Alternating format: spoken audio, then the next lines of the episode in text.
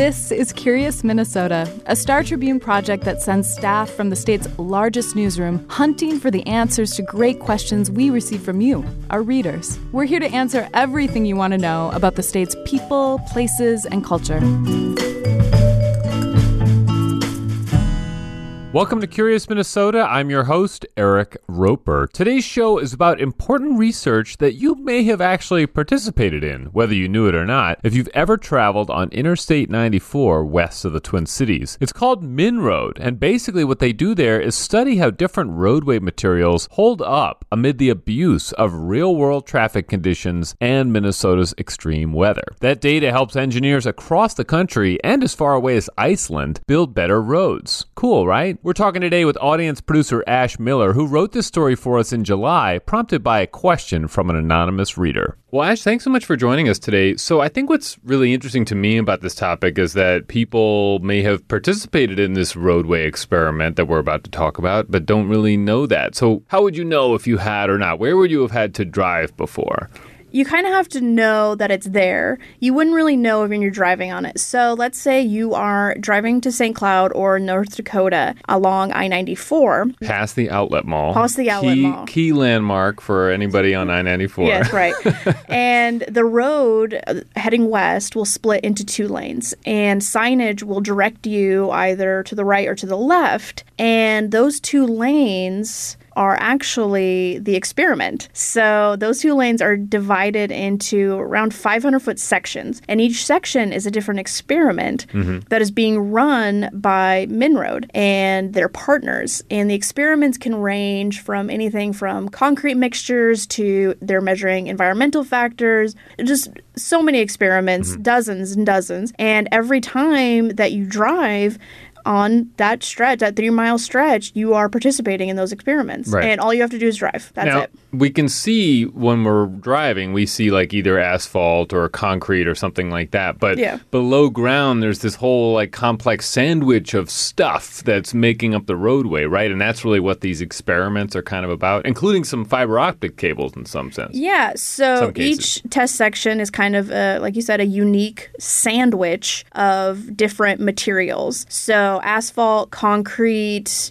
They've started doing experiments where they can mix in fibers, they're mixing in recycled plastic bottles, just testing different ways that we can increase the longevity of roads that we're building. So, a lot of our infrastructure now across the country was built in the 60s and 70s. It's getting pretty old. So, the experiments are kind of twofold. They're basically trying to figure out how to increase the life of the infrastructure that we already have, and at the same time, they're trying to build better roads from the ground up, literally. So, they're working on fixing what we have, and they're also working towards the future. When you say fixing what we have, what do you mean by that? One of the main things that they talked about when I toured the facility was they're kind of working towards making our roads more efficient. So, yes, it's easy to fix a pothole, but what if we intervened before the pothole even formed? So, it's a matter of working smarter, not harder. And sometimes that means spending more money early. So, that's where local governments kind of come in because they're obviously very interested in how they can save money money in the long run. So it's a very interesting intersection of cost and effort and science that's kind of all at play here. And that's what makes the research that MnROAD is doing so valuable. Right. Is that it's real world conditions applied to small sections that can then be utilized across the country. Right. And so this is basically sort of the premier, especially cold weather road testing site in the country. Is that yes, right? Yes. There are several testing testing facilities, but none as sophisticated as MnROAD. So, what makes MnROAD so unique for the most part is two things. One, they test concrete and asphalt. Most testing sites only test asphalt or concrete, not both. And the other thing that makes it unique is Minnesota is unique.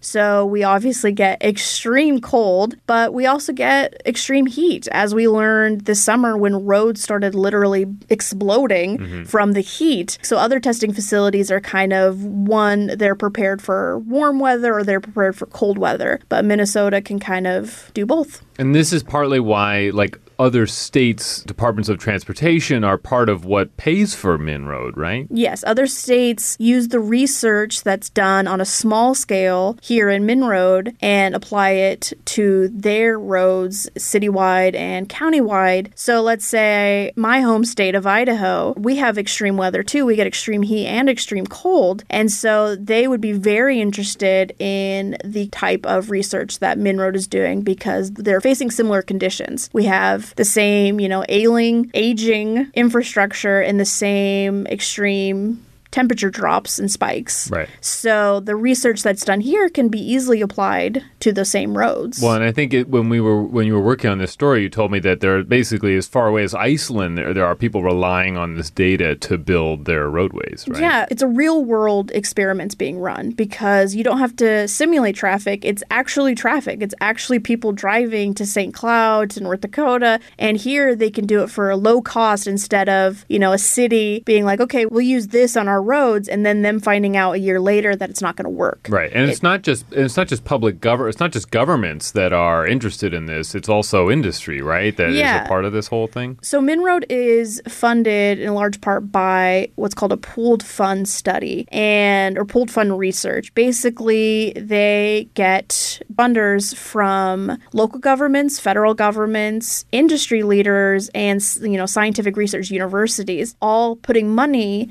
into the research being done here because the results have lasting impacts, not just across America, it's across the world. People are interested in the research that's being done here. Right, and that's why we, as the headline of the story, we took we borrowed from one of the quotes and said why a slice of I ninety four is a candy land for researchers. Yeah, because like I said, you don't get the real like not a lot of research can be done with such real world conditions. Right, where it's out there in the weather, it's out there with real drivers. The science behind it is just fascinating. I can go on and on. Yeah. So Ash, like on first blush, I hear about this. You know, obviously driving is potentially a very dangerous activity, and now I'm learning, oh, I'm a part of an experiment I didn't know about. So let's talk about what kinds of experiments are happening. Should I be worried for my safety or not? Uh, no, no, no, no. So these experiments are very routine, very run of the mill. So, one kind of real world example of the experiments they're running is they're attempting to answer the age old question of why does road construction take so long. Mm. Specifically, uh, MnROAD and its partners are kind of looking at asphalt and concrete and how long it needs to dry and cure before traffic is allowed back on. Obviously, when roads are shut down for repaving and, you know, reworking, it causes a lot of headaches with drivers. It's also dangerous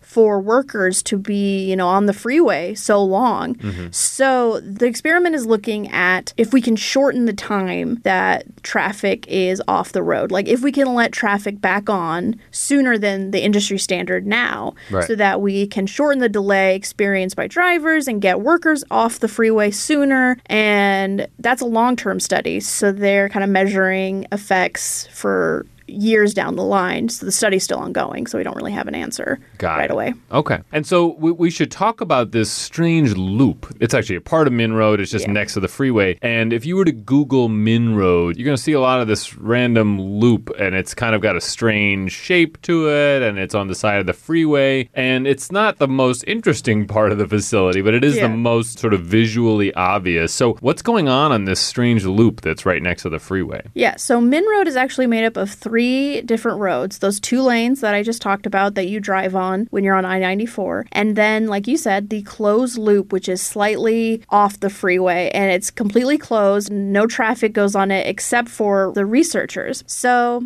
when I got a tour of the facility, I was sitting there watching this truck driver drive on this road over and over again, like clockwork. Just him just driving on it, and that's what it, that's his job. He just drives on this road for hours on end, going the consistent speed. And what is being tested there is low volume roads. So the research that's being done on the interstate is testing high volume roads like interstates and freeways, whereas the low volume road is just that. It's more city roads and county roads that get traffic, but not that much traffic and doesn't have to be built built as thick. Right, and he's pulling what look it's like a modified sort of tractor trailer with a bunch of weights on it. Yeah, right? to simulate low traffic levels. Oh, okay. So the closed loop is kind of actually broken down into two lanes. He drives on the outside lane, that driver, and just drives over and over and over. Whereas on the inside lane, research is being done into environmental factors. So they're seeing how concrete holds up in the sun or holds up as rain comes in and seeps into the ground and starts to deteriorate the concrete. And so that no traffic is on that section. Okay. Yeah. It's fascinating. I mean, concrete is a very interesting material. I was surprised by the amount of layers and the amount of depth that there is to any given road. I mean, if you build like a landscaping project, there's all this kind of layering that happens underneath, mm-hmm. and I, and it's the same thing with a roadway. There's actually like 20 or more. I mean, it was many inches of different sort of pieces of what you call like a sandwich, right? Of yeah. all these layers. I mean, that's yeah. what maybe you don't realize when you're on a road. Yeah, and so luckily, um, I got to see the server room for MnROAD, So, in that main interstate testing road, they have fiber optic cables that run from underneath that road back to the facility. And that allows researchers, you know, to collect just incomparable data because it's measuring, you know, moisture levels, it's measuring the stability, it's measuring everything that we can't see just looking at concrete. Mm-hmm. Yeah. And you can actually go online and look at all these cross sections, which I spent about half an hour doing because if you're into this kind of thing, yeah, it's interesting. You can it's you not can, for everybody. You can see every experiment that's being run, and just it breaks it down, and it's just so much. It's just so much. That's all I can say. Is just there's so much data and there's so much research that's being done here. It's it's insane. We'll leave a link to some of these resources in the show notes. In addition to Ash's story, there's also I think a video of the person who does the inner loop and his truck that goes round and round, which yeah. is probably also worth uh, watching. So we'll put those yeah. in the show notes. Well, Ash, thanks so much for joining us. I feel like uh, you know I've I definitely had driven on this stretch before without knowing what we it all was. Have. Yeah, we and all I, have. I definitely saw some signage. It said some things about MnROAD, and I saw that there was that weird loop, and I kind of okay, that must be what MnROAD is. But no, I was actually in the middle of it the whole time. Yeah. So you've given us a lot of great info here to uh, empower us as we go on I-94 to know what's going on all around us. Yeah, I the way I keep describing it is that I am incapable of driving on the freeway now without being absolutely insufferable